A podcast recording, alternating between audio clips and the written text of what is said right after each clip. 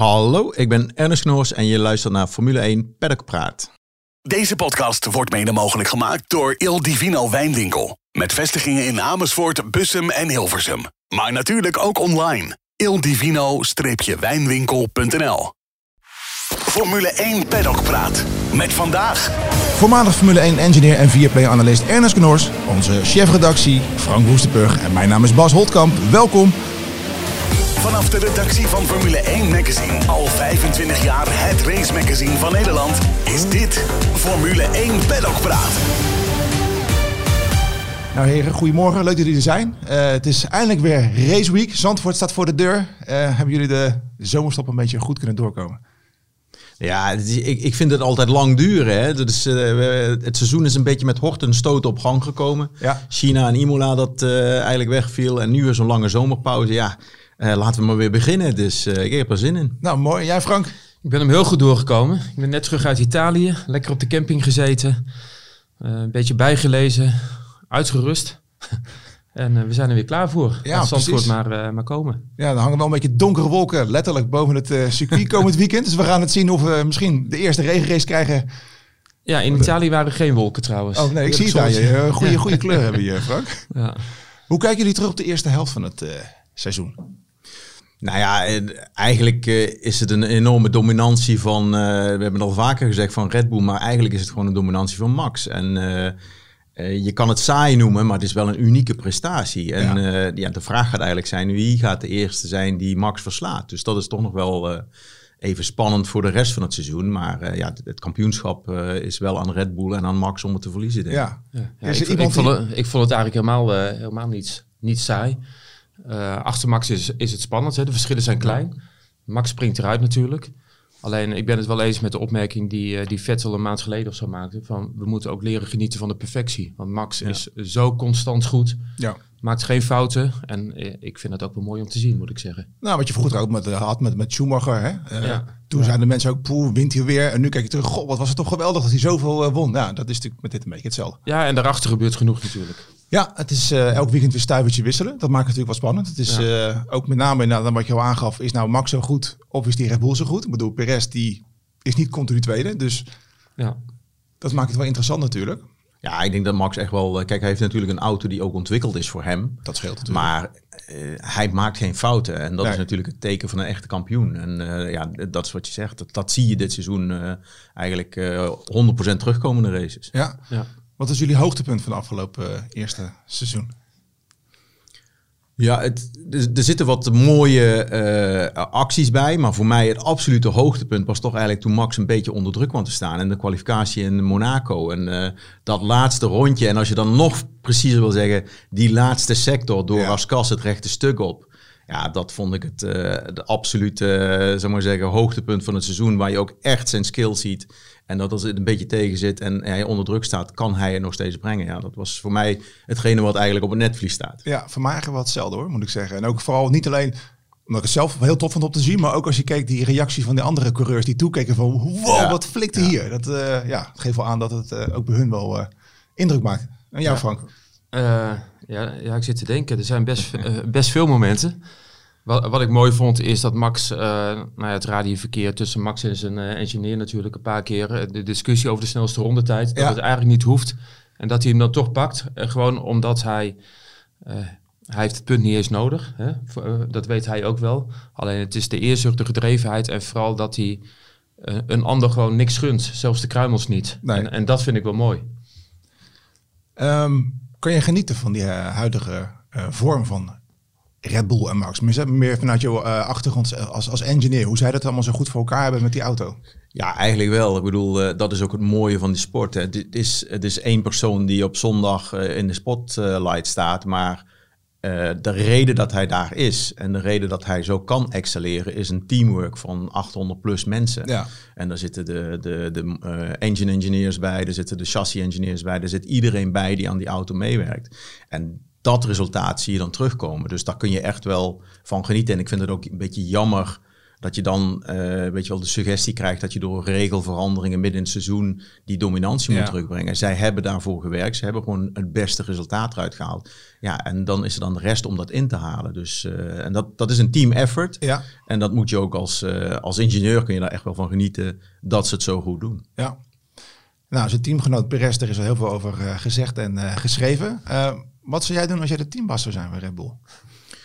Nou, ik denk dat dat. eh, ik vind het Perez-verhaal een beetje overdreven. In die zin dat hij het niet waardig zou zijn of niet zou kunnen. Eh, kijk, het, het, het, is zo dat Sergio een heel goed begin van het seizoen heeft gehad. Wat we heel snel vergeten natuurlijk. En Sergio is wel iemand die echt in zichzelf gelooft. Ja. Die ook de druk van een hele natie in Mexico op zich heeft. En die dan ook eh, in zichzelf gaat geloven wat er iedere rijder moet doen. En dan is het eigenlijk des te harder dat hij dat niet kan eh, waarmaken. Ehm, en- maar er zijn heel weinig rijders die dat accepteren, hè, een tweede rijdersrol. De enige die ik me kan herinneren die echt daar goed mee omging, maar misschien ook een beetje te laconiek was om, om meer te willen, was Eddie Irvine. Maar een Rubens Barrichello, een Valtteri Bottas en Nico Rosberg, zijn allemaal mensen die eigenlijk tweede waren in hun team, maar er niet mee wouden omgaan, dat Ja. niet wouden accepteren. En dat is frustrerend. Ja. En eigenlijk alleen Nico No- Rosberg heeft het eh, gepresteerd om die dominantie Ja. te doorbreken. En Sergio is eh, iemand die echt goed kan racen. Maar ja, die een beetje onder zijn eigen druk bezweken is. Eh, Ja. En zeker na dit, eh, eigenlijk het voorval in Monaco, waar hij dacht dat hij goed zou zijn. En dan Ja. eigenlijk heel vroeg in de qualifying eruit ging. Ja, daar knakte Ja, hij inderdaad. maar goed, die, dru- die druk moet je toch aankunnen. En- Absoluut, En, ja. en hij, is, eh, hij is eronder bezweken. Dus dan kan je afvragen van hoe ga je dan als team, eh, als team verder.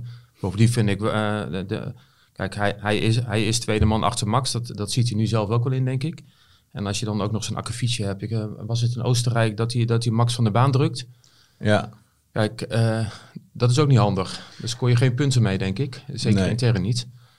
Dus eh, nou, de vraag was van wat zou je doen als je, als je teambaas eh, bent?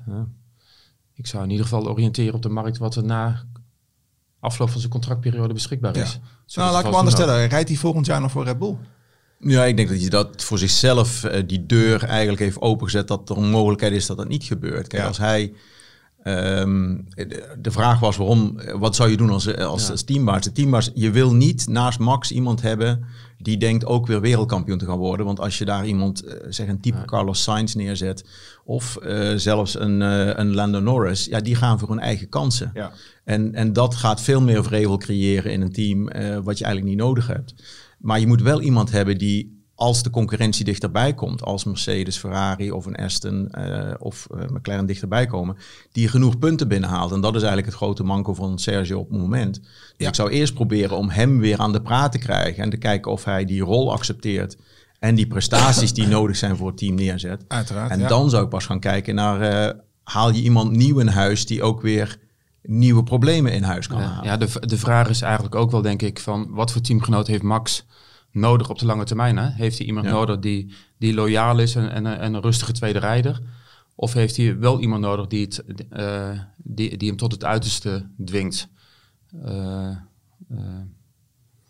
zodat hij ook wel blijft groeien en de volgende stappen Ja. blijft maken Ja. en niet terug gaat zakken. Ik denk eigenlijk niet dat hij dat nodig heeft. Ik Nee. denk dat Max zichzelf genoeg kan motiveren, nu in elk Ja, geval. nu in ieder geval nog. Ehm, ik denk dat, kijk, misschien is het wel een type zoals Hulkenberg, weet je wel. Iemand die een beetje verder in zijn carrière Ja. is, een Ricciardo.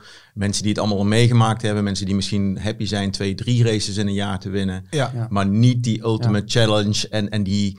eh, want die ultimate challenge is wel oké, maar je moet dat niet negatief gaan maken in een team. Als je ziet Ja. hoe Rosberg met Hamilton omging, Ja. dat splijt zo'n team helemaal. twee, hè? ja. In, Ja. eh, in mechanics en engineers. En dat moet je voorkomen, denk ik. Dus eh dit is best wel een delicate keuze. En je Ja. moet daar het juiste type voor hebben. Ja, maar zoals in de eerste jaren van Max bij eh, Red Bull met Ricciardo als teamgenoot. Dat was, eh, eh, nou ja, dat was om en om, hè? Van, Ja. En, en ze haalden echt wel het beste in elkaar naar boven. Op de baan konden ze, naast de baan konden ze het ook goed met elkaar vinden. Ja. Dus dat, dat is eigenlijk wat je wil, denk ik, hè? ja, maar toen was Ricciardo volgens mij ook nog wel eh, van het idee van... eh, goh, ik ja, kan hier eh, wereldkampioen gaan worden. Ik weet niet of je dat actief moet gaan zoeken in een tweede rijder. Ik denk dat je een goede tweede rijder die weet dat hij er moet zijn... maar die misschien niet die ultieme ambitie heeft om Max... ten koste van alles van de troon te Nee, maar, maar daar zou Ricciardo nu misschien in deze fase Ja. wel geschikt voor zijn. Want hij- je weet dat hij een goede klik heeft met Max. Ja. Hij kan rijden. Ja. Hij, hij heeft denk ik niet meer de ambitie om, om eh, eh, wereldkampioen te worden. Ja. Ja. Ja, hij kan rijden. Ik vind dat Ricciardo nog wel moet laten zien dat hij weer constant op dat niveau kan Ja. presteren. Hè? Want dat is nog steeds een beetje. Hij heeft zich in McLaren natuurlijk geen, geen goed gedaan. Nee, zijn, eh, absoluut zijn niet. roep voor zijn carrière. En dat, is, eh, dat moet hij wel nog even laten zien, denk ik. Ja, maar eh, zijn, eh, zijn start bij Alfa Tauri is in ieder geval wel veelbelovend, vind ik. Ja, de eerste race zeker, Ja, hè, ja. Hongarije. De tweede race Ja, was, was wat minder. iets minder. Nee, en, en dat geeft ook aan dat Tsunoda, hè, waar we Nick de Vries natuurlijk altijd mee hebben vergeleken. Ja. Tsunoda is echt een goede rijder. Hè? Dus Ja. eh, dat is echt wel een jongen die, eh, die je eerst maar eens moet verslaan. Dus, eh, Ja, ja. Zou je hem Ja, naast. Max kunnen zetten? ja, maar ik denk dat je dan weer dat krijgt. Kijk, Tsunoda is toch, als je hem Nog op de boordradio Ja. hoort, hè, hij is echt wel een beetje fiery. Hè? Ja, er zit ja. wel wat peper in, eh, in dat jongetje. Ja. En ik denk dat hij de ambitie zou hebben om, eh zou ik maar zeggen, die kampioenschapstitel ook te willen. En Ja. dat is normaal, maar die zou ik dan niet direct naast eh, Max zetten. Dus Nee. kortom eerder een Nico Hulkenberg of een Daniel eh, Oh. Ricciardo en dan. En daarna van Lennon Norris valt natuurlijk ook vaak. Hè? Ook iemand met wie Max het goed kan vinden. Ja, maar die wil ook natuurlijk Die wil kampioen zelf worden. ook. Ja, Ja. dus- zou zou ja. dat wel passen of niet? Nou, ik denk dat dat. ehm, eh, ik zou dat niet doen, omdat eh, ik heb het bij Ferrari ook gezien. Hè? Dus eh, Michael Schumacher was eigenlijk degene de facto nummer één rijder. Ja. Dat werd nooit gezegd. Ja. Maar dit- alles wat het team deed Ja. was in die richting. En als je dat hebt, heb je een hele duidelijke structuur, een hele duidelijke richting. Het team weet wat te doen. En dan moet je die tweede rijder, die moet zich in die rol vinden. En als je, eh, denk ik, nu een Lando Norris naast Max gaat zetten. Ja, Lando is een aardige vent en prima. En die gaan goed met elkaar om. Maar als het, eh, het kampioenschap één punt hangt, dan, eh, dan gaan ze elkaar eh, echt wel eh, naar de keel. En Dat en dat is prima voor de sport. Ja. Maar als Maar teambaas team- zou ik dat niet doen. Nee. Nee, nee. Nou, helder. Eh, nou, achter Max was het eh, heel veel eh, stuivertjes wisselen afgelopen jaar. Was, was natuurlijk helemaal super. Eén keer McLaren, dan Mercedes, dan Ferrari, dan Aston Martin. Verwachten jullie in het tweede seizoen zelf dit ook weer gebeurt? Of gaat er dan toch een team opstaan die... Nou, ik denk dat, weet je wat, een beetje ehm, die wisselingen, die heb je altijd wel gehad. Hè? Er zijn altijd teams die op een bepaalde baan sterker zijn dan een ander. McLaren in, McLaren misschien in, in, in Barcelona of Mercedes in Barcelona. Ja. Hebben altijd een goed circuit daar gehad. Alleen doordat het veld zoveel dichter bij elkaar zit, is het nu gelijk ook een hele grote wisseling in eh, de, rangorde Ja, die je daar precies. krijgt. Dus je hebt altijd wel fluctuatie in. Sommige auto's zijn iets sneller op high downforce, sommige auto's zijn iets sneller met eh, circuits waar bandendegradatie is. Alleen doordat die, dat veld zo dicht bij elkaar zit, krijg je nu veel meer variatie in die uitslagen. En ik denk dat ehm, dat eigenlijk een beetje het verhaal van de eerste seizoen zelf is. En daaronder liggen volgens mij eigenlijk twee opvallende eh, gebeurtenissen. De ene is eh, Aston Martin die heel sterk begon en toch nu vier races heeft die een beetje teruggevallen zijn. Ja. En aan de andere kant McLaren die echt Ja, duidelijk een stap vooruit hebben gemaakt. En de rest zijn volgens mij een beetje fluctuaties van ja, wanneer is een Ferrari sterk, hè, tractiecircuit, langzame bochten, Precies. eh, rechtuit accelereren. Of Ja. wanneer is een eh, Mercedes sterk, meer eh, circuits die in een rende een beetje meer onderstuur hebben. Dat zijn de circuits waar zij eh, goed of slecht zijn. En die twee grote trends zijn meer dat Aston Martin goed begint, terugvalt. Ja. En McLaren slecht begint en eigenlijk eh, eh, ja, nu goed bezig is. Bij McLaren is natuurlijk wel een beetje te verklaren. Want die gaven wel aan bij de presentatie. Jongens, deze auto is nog niet helemaal klaar. Eh, het gaat nog even een aantal races duren voordat we er echt staan. Ja. Nou, dat, eh, dat is eh, ook zo Ja. uitgekomen bij Aston Martin. Ja, wat, wat zou daar aan de hand kunnen zijn? Nou ja, ik denk dat Aston Martin zichzelf vooral in het begin verrast heeft met hoe sterk zij waren. En, eh, en, en Alonso bedoel je? Alonso, ja zeker. Maar eh, ja, inderdaad, je zegt Ja. Alonso en dat is goed. Maar die auto is natuurlijk een stap verder dan, dan vorig jaar. En Alonso Ja. maakt daar het beste gebruik van. En, eh, en misschien eh, waren ze zelf ook al verrast door dat begin. Ja, en dat hele ontwikkelingsprogramma is misschien iets minder potent dan, eh, dan wat ze die stap die ze in de winter hebben gemaakt. En daarbij denk ik dat wel teams als Ferrari en Mercedes, kijk, ze hebben upgrades gebracht. Ja. En het zijn geen reuze stappen vooruit, maar het is wel stapjes vooruit. Ja. En dat is misschien genoeg om die. En vooral omdat je al aangaf, het zit zo dicht op elkaar. Ja. Dan- ja. ja. Ja. We zagen vorig jaar dat Aston Martin een behoorlijke comeback maakte aan het eind. Verwacht je dat ze nu ook weer? Of zullen ze meer gaan focussen op volgend jaar? Ja, lastig. Ik denk dat als je, de, als je Mike Crack hoort eh, en ook Alonso, eh, volgens mij gaan zij niet, zou ik maar zeggen, nu opgeven en eh, full focus op volgend jaar doen. Ik denk ook niet dat dat als team iets is wat je moet willen. Je wil gewoon doorontwikkelen, want alles wat je nu leert, neem je mee voor de Volgend auto jaar. volgend jaar. Ja. En dan kun je hele moeilijke spelletjes erbij gaan halen met hoe hoger je eindigt in het kampioenschap, hoe minder aero track time of aero testtijd je Ja. gaat krijgen.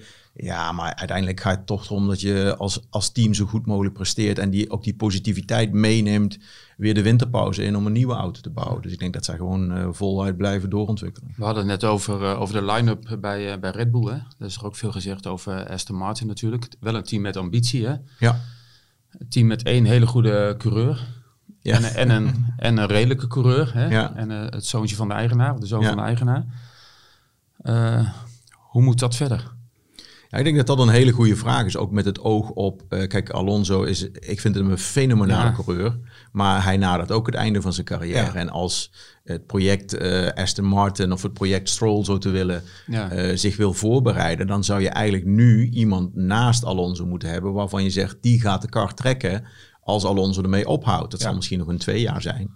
Of een één jaar, ik weet niet, Ja. misschien twee jaar. Ja. Maar dan moet je wel Ja. iemand hebben die... die en, en dan, zou, ja. ja. dan zou eigenlijk de logische gevolg zijn van ja, die tweede rijder moet nu in dat stoeltje naast Alonso zitten. Ja, Klaarstomen om dan het ja, een ja. stokje over te En- nemen. En gelooft Lawrence dat zijn zoon Lance dat gaat doen?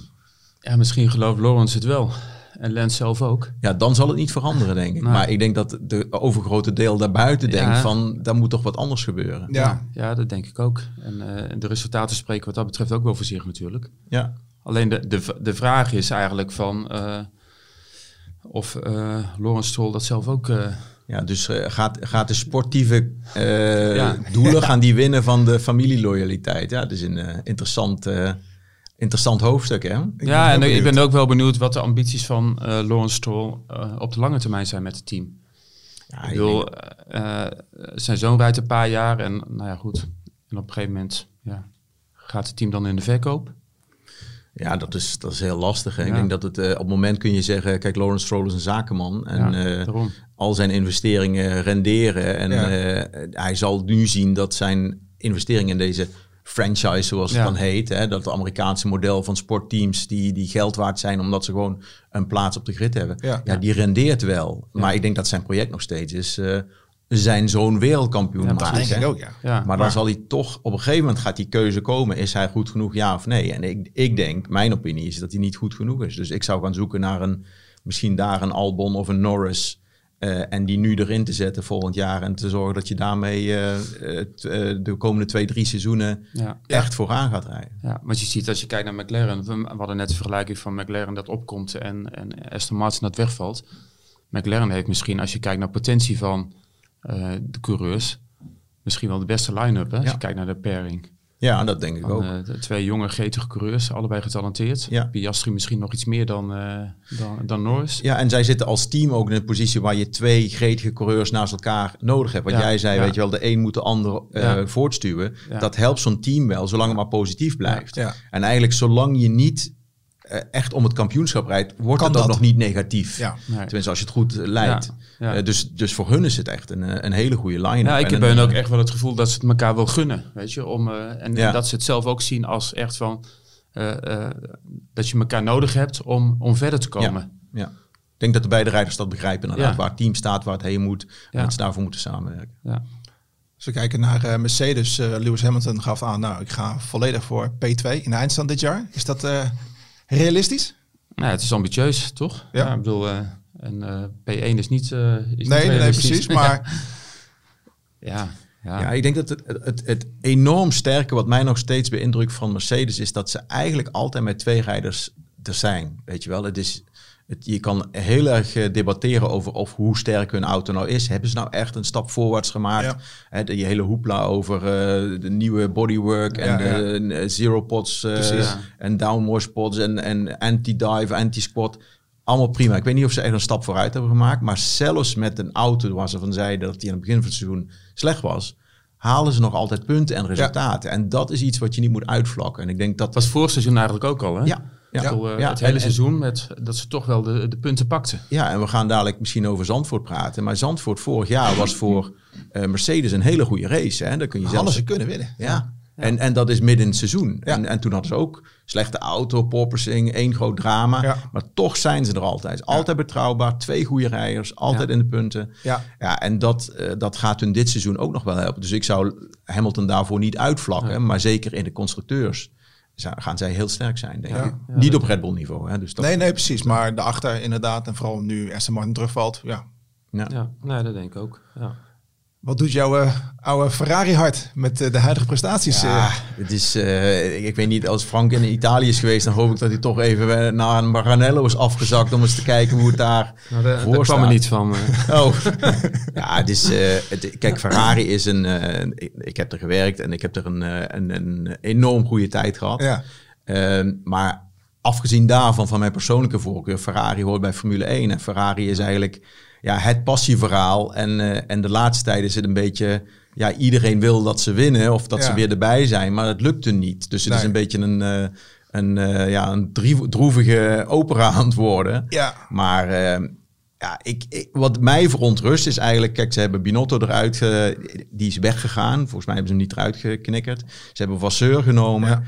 En Vasseur moet nu mensen gaan halen. Hij moet dat team opnieuw gaan eh, eh, neerzetten.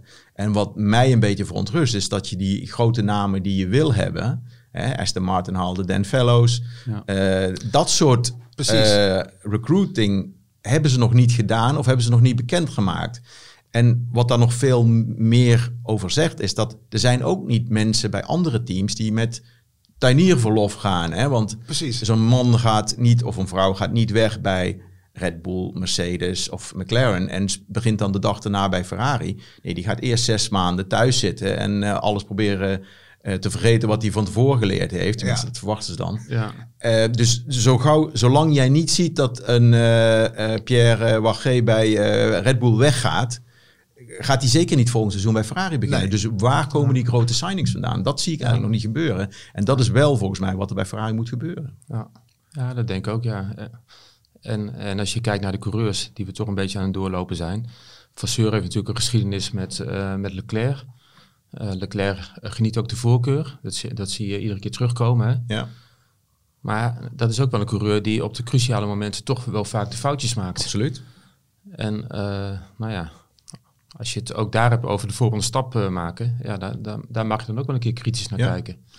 Ja, dit is eigenlijk waar jij zei van ehm, McLaren heeft een gouden duo. Ja, Eh, moet je bij Ferrari eigenlijk twee vraagtekens erover zetten. Want aan de ene kant heb je een Leclerc die fantastisch talent is. Ja. Zeker in qualifying. Absoluut, ja. Maar als je het praat over de onzekerheid en de soms foute strategische beslissingen, luister maar eens naar de Leclerc boordradio's. Als er een kritieke situatie in een race is, dan zegt hij ja, ik zou dit doen, dat doen, maar ja, beslissen jullie maar.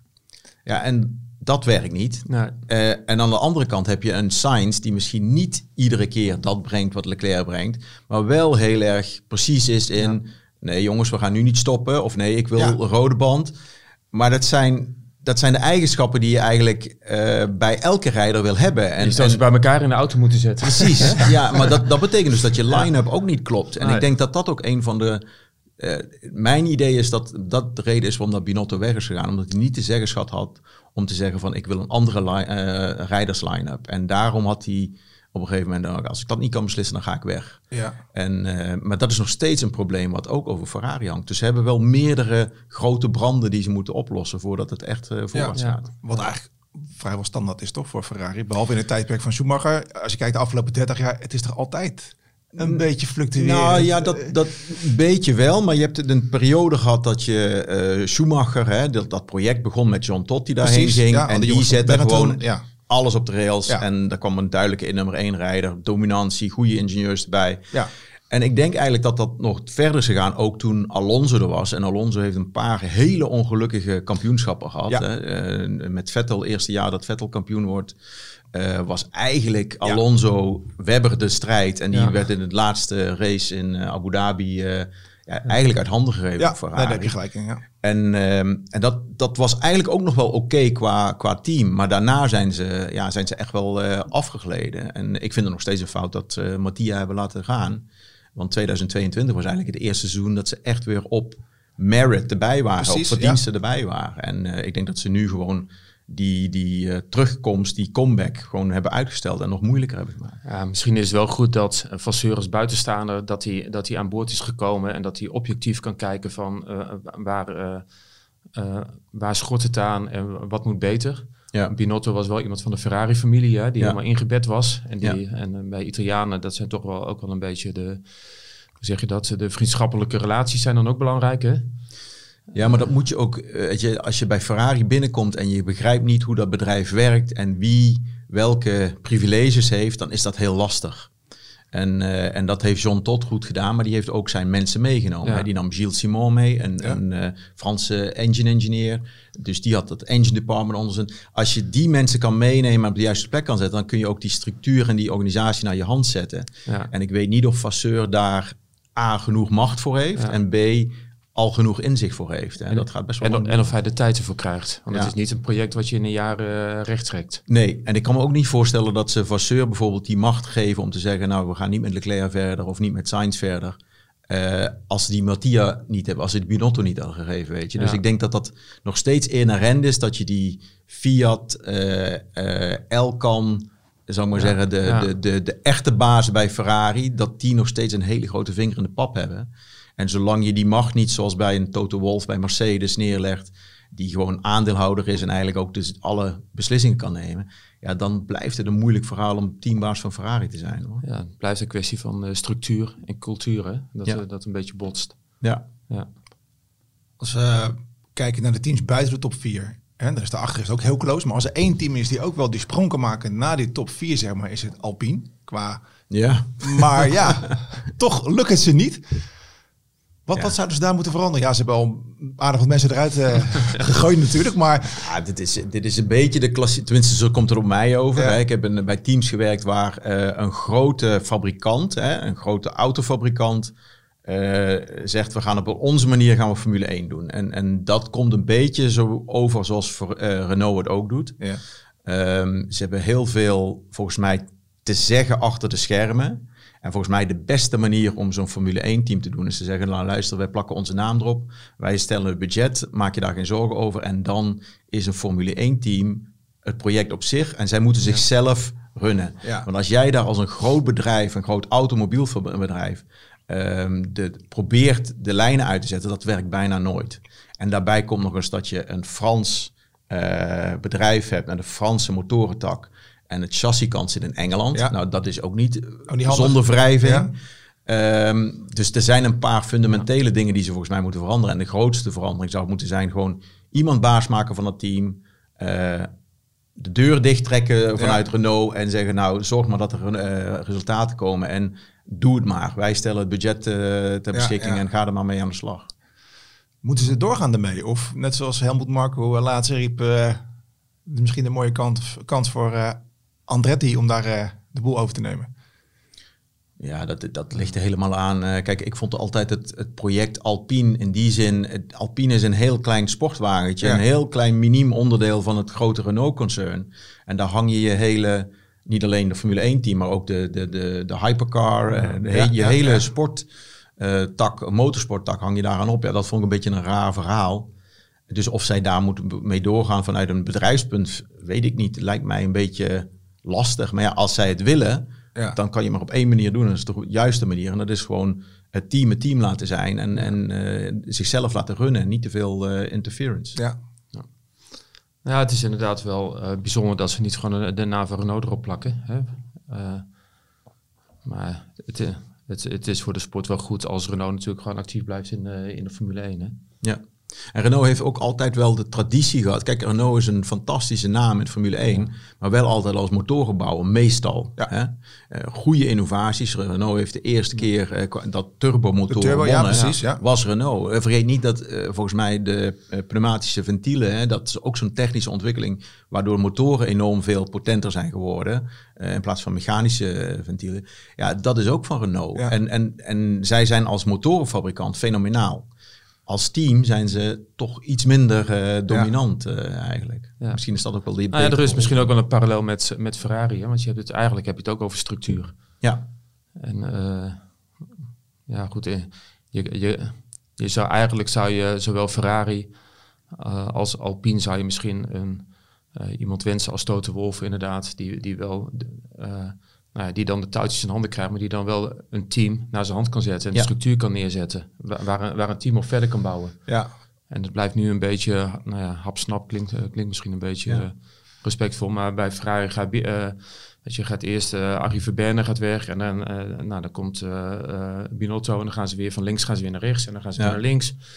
Ja, per saldo levert dat dan misschien toch te weinig op. Ja. Ik bedoel, je moet wel een, een visie hebben dat je een bepaalde richting op gaat voor een langere periode. En dat moet ze dan gaan uitbetalen. En vaak is dat geduld er niet. En dat is misschien bij Renault ook wel een beetje het geval. Ja. Ja.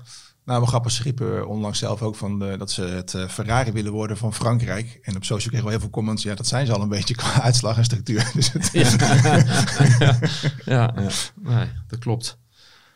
Ehm, We hebben nog een team, hè? We beginnen ook met een A, Alfa Tauri. ja, wat gaan we daarmee doen? De, de, de, er komt een naamswijziging, Hugo Ja. Bos.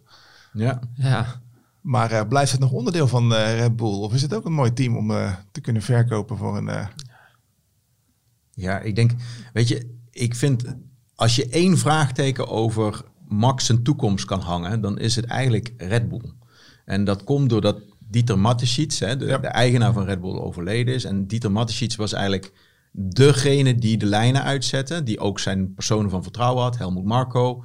Ehm, weet je wel, eh, Frans Toost, dat waren gewoon hoekstenen. Ja. De twee langzittende eh, Formule 1 teambazen zijn eh, Frans Toos en Christian Horner. Dus dat was allemaal geschoeid op die lees van Ja. Dieter Mateschitz. En nu krijg je daar toch meer corporate mensen. Hè? Die Ja.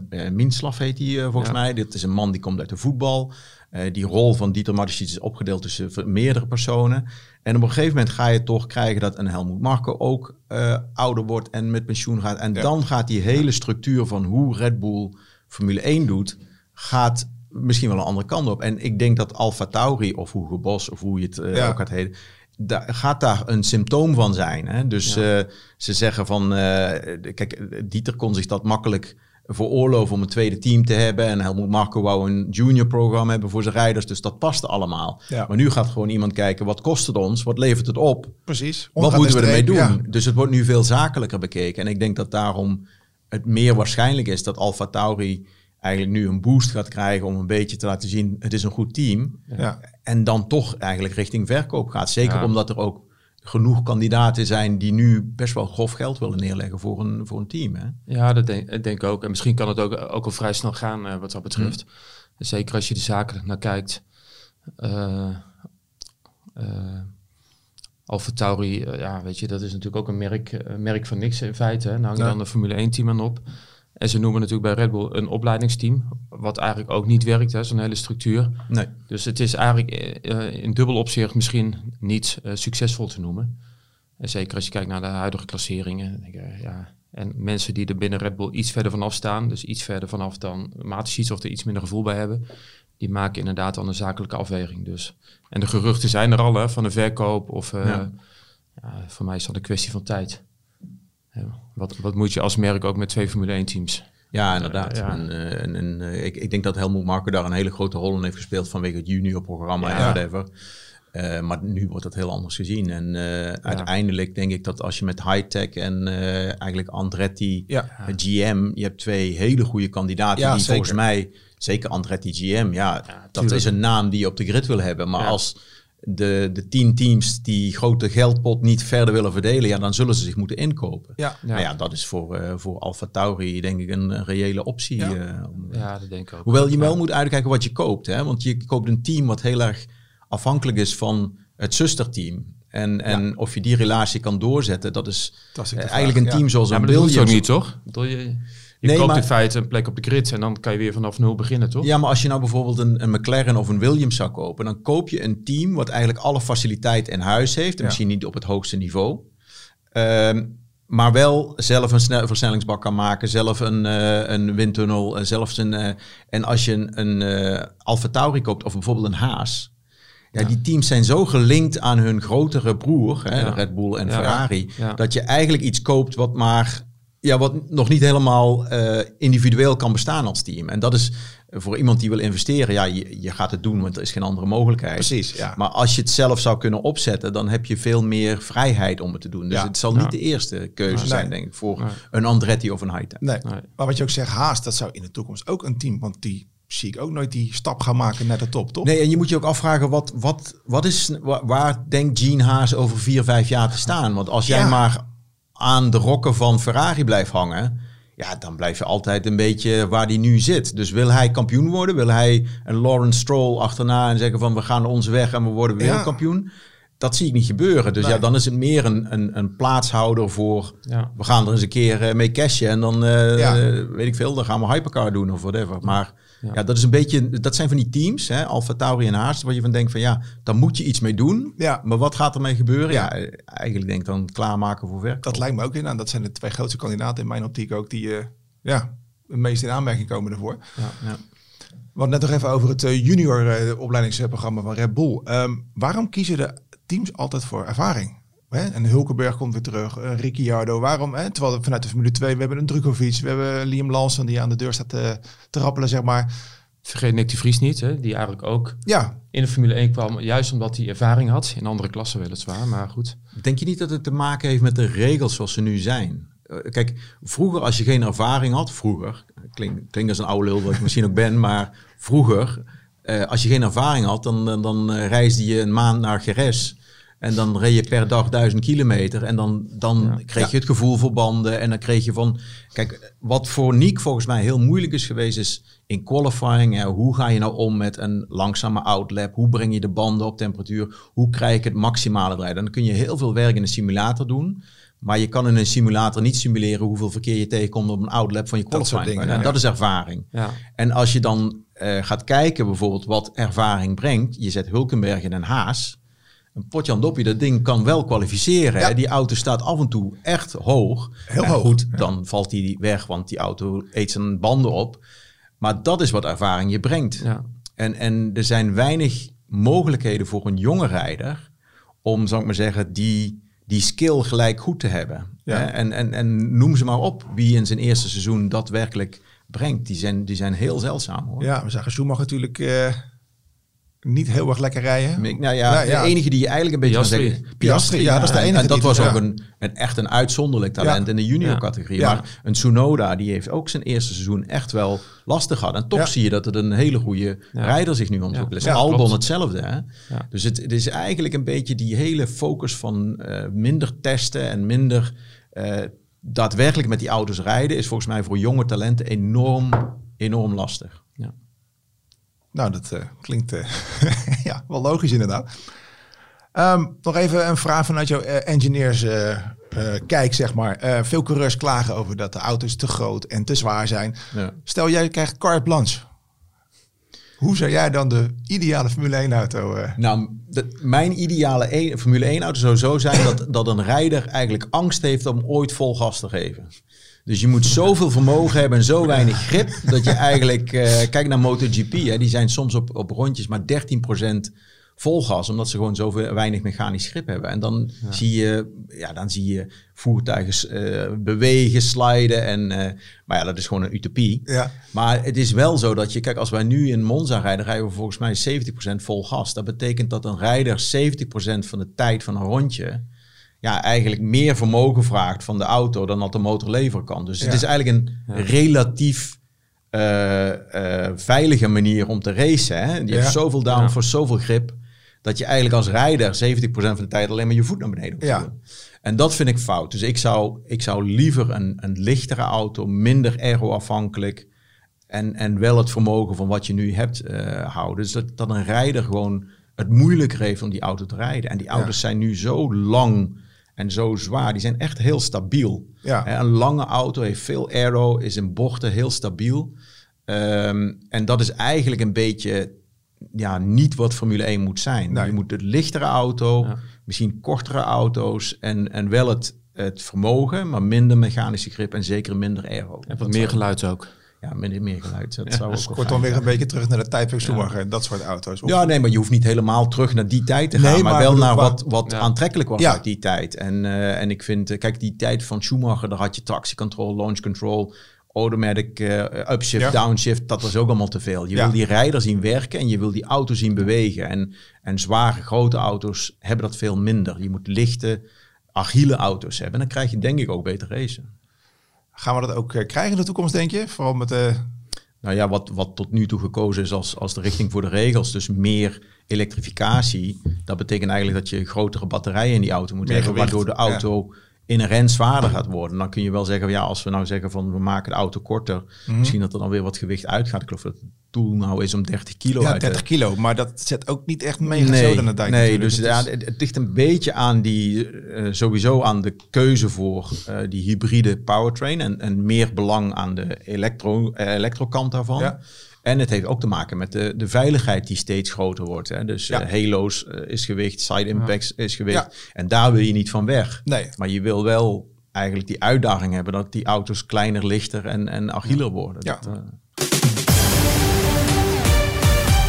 Nou, gaan we nog even naar de luisteraars vragen. We kregen best wel wat leuke vragen binnen. Nou, dus jouw favoriete naam, Softy Beerman, die vroeg... Hoe zou jij je ideale Formule 1 dreamteam samenstellen? Oeh, eh, qua, qua rijders of qua... Ja, gewoon alles. Gewoon helemaal eh motor, chassis, rijders, gewoon... Wat is jouw ideale? Als je, als je nu moet kiezen uit Ja, de mensen ja. die je nu op de... Ja, ik denk dat, eh, dat, dat je qua motoren eh, snel bij een Mercedes of een Honda uitkomt. Ja, ik denk qua rijders kom je heel snel uit bij inderdaad die line-up van een Piastri en een Norris voor de toekomst. Je zou Maar- niet voor Max en Lewis gaan? Of? Nou, ik zou, ik zou eh, nu iemand als... eh, kijk, als het, als het een carte blanche is, zou ik iemand als een Max nemen. En daarnaast een talent zoals Piastri. Ja. Eh, hoewel je dan eigenlijk weer die, dat gevecht gaat krijgen. Maar goed, dat, dat, dan heb je wel de twee beste, Ja. denk ik, in je team zitten. En ik zou, eh, zeker qua strategie, zou ik bij Red Bull uitkomen. Die, Ja. die zijn strategisch heel sterk. Pitstops heel sterk. Dus Chassis we ook, de- Red Bull. ja, laten we de motor van Mercedes nemen, een rijder van McLaren en een rijder van Red Bull en eh, de engineers en mechanics van Red Bull. Nou, mooi. Eh Rosso79 eh, vroeg zich af... Zou Max in de Alfa Tauri nog mee kunnen doen om de prijzen? Ja. Weet je wat het lastige daaraan is? Is dat eh, ehm, die Red Bull is niet zomaar een auto. Dat is een maatpak wat voor Max gemaakt is. En eh, ik denk als je Max in een Alfa Tauri team zou zetten en hij zou met zijn engineers kunnen werken en die Alfa Tauri naar zijn hand kunnen zetten, dan zou die auto een, een stuk competitiever zijn. Ja. En, en ehm, eh, ik denk dat hij daar wel wat tijd voor nodig heeft. Ik denk als je hem nu zomaar in een Alfa Tauri zet, gaat die auto zeker eh, een stuk, daar gaat je maximale uithalen. Ja. En dan ligt het aan de auto wat zijn eh, limiterende factor is. Als dat een auto is die enorm onderstuurt, ik weet ik ken die Alfa Tauri niet goed genoeg, maar dan gaat Max het ook moeilijk hebben, want dat wil hij helemaal Nee. niet. Dus hij moet die auto in zijn richting ontwikkelen. Paula eh, B1994 vroeg... Wat vond je het leukste aan je baan als engineer? Het leukste vond ik als engineer. Kijk, ik, ik, eh, ik heb een opleiding gedaan en toen dacht ik, eh, dit wordt, ik ga niet in een bureau zitten en eh, achter een scherm en wat, wat moet ik daarmee? Dus Want je opleiding was? ik was, ik heb technische natuurkunde gestudeerd in. Eindhoven en Ja. daarna aerodynamica en toen in Frankrijk eigenlijk motorenbouw, eh, verbrandingsmotoren ontwikkelen. Ehm, en ik dacht, dit is, dit, dit, dit is niet mijn toekomst. En op een gegeven moment dacht ik, maar ik wil wel iets met competitie doen. Dus Ja. ik heb nooit geraced of zoiets. Maar ik dacht, waar kun je nou techniek en, en competitie heel goed verenigen? Ja, en dat was eh, Formule 1. En ik moet zeggen, ja, ik, heb, ik vond het fantastisch. Je kan zo egoïstisch leven, zo je focussen op het beste halen uit, eh, mijn gebied was dan motoren. Ja. En, eh, en, en, en het mooie daarvan is dat niemand je remt. Hè? Als jij een goed idee hebt, dan eh, zeggen ze, nou vlieg maar, wij, wij waren dat toen bij Ford, vlieg maar naar Dearborn, dan ga je daar testen en dan kom je weer terug, dan ga je naar Gerest en dan zet je het in op een circuit en dan rij maar naar Spa-Francorchamps, dan gaan we daar ermee racen. Ja, voor iemand die net uit school komt, hallo, hoe mooi wil je het hebben? Dus eh, ja, dat vond ik eh, fantastisch. De competitie en de techniek, eh, Ja. en dat vind ik nog steeds, hè, de techniek achter de sport is zo ongelooflijk eh, indrukwekkend. Ja. Dat eigenlijk de mensen meer die, die, die kijk achter de schermen zouden moeten hebben om te kunnen begrijpen van Wat hoe indrukwekkend Ja. deze auto's zijn. Ja. Nou, een beetje een soort link eh, van een andere vraag. Eh Perry0691 vraagt... Hoe kijk jij naar het nieuwe technische motorreglement? Ja, d- ik, ik vind het goed dat er een nieuwe uitdaging eh, komt. Ehm, weet je wel, die, die ook relevant is voor de straatauto's. We gaan straks naar een, een, een eh, aandrijflijn die eigenlijk eh, de helft van zijn vermogen uit de verbrandingsmotor haalt en de helft van zijn vermogen uit een eh, elektromotor. En nu zitten we op 120 kilowatt uit de elektromotor en iets van een eh, 800 pk uit, een, eh, uit de verbrandingsmotor. Dus het is nog steeds meer verbrandingsmotor gebaseerd. Ja. En die ontwikkeling naar die meer gebalanceerde aandrijving, die is ook relevant voor straatauto's. Als je Formule 1 de opdracht geeft om meer vermogen te halen uit elektromotoren, dan zal een van de opdrachten zijn meer vermogen uit batterijtechnologie te halen. Dus lichtere batterijen worden eh, Ja. belangrijk. En dat is weer relevant Ja. voor straatauto's. Dus ik vind dat op zich goed.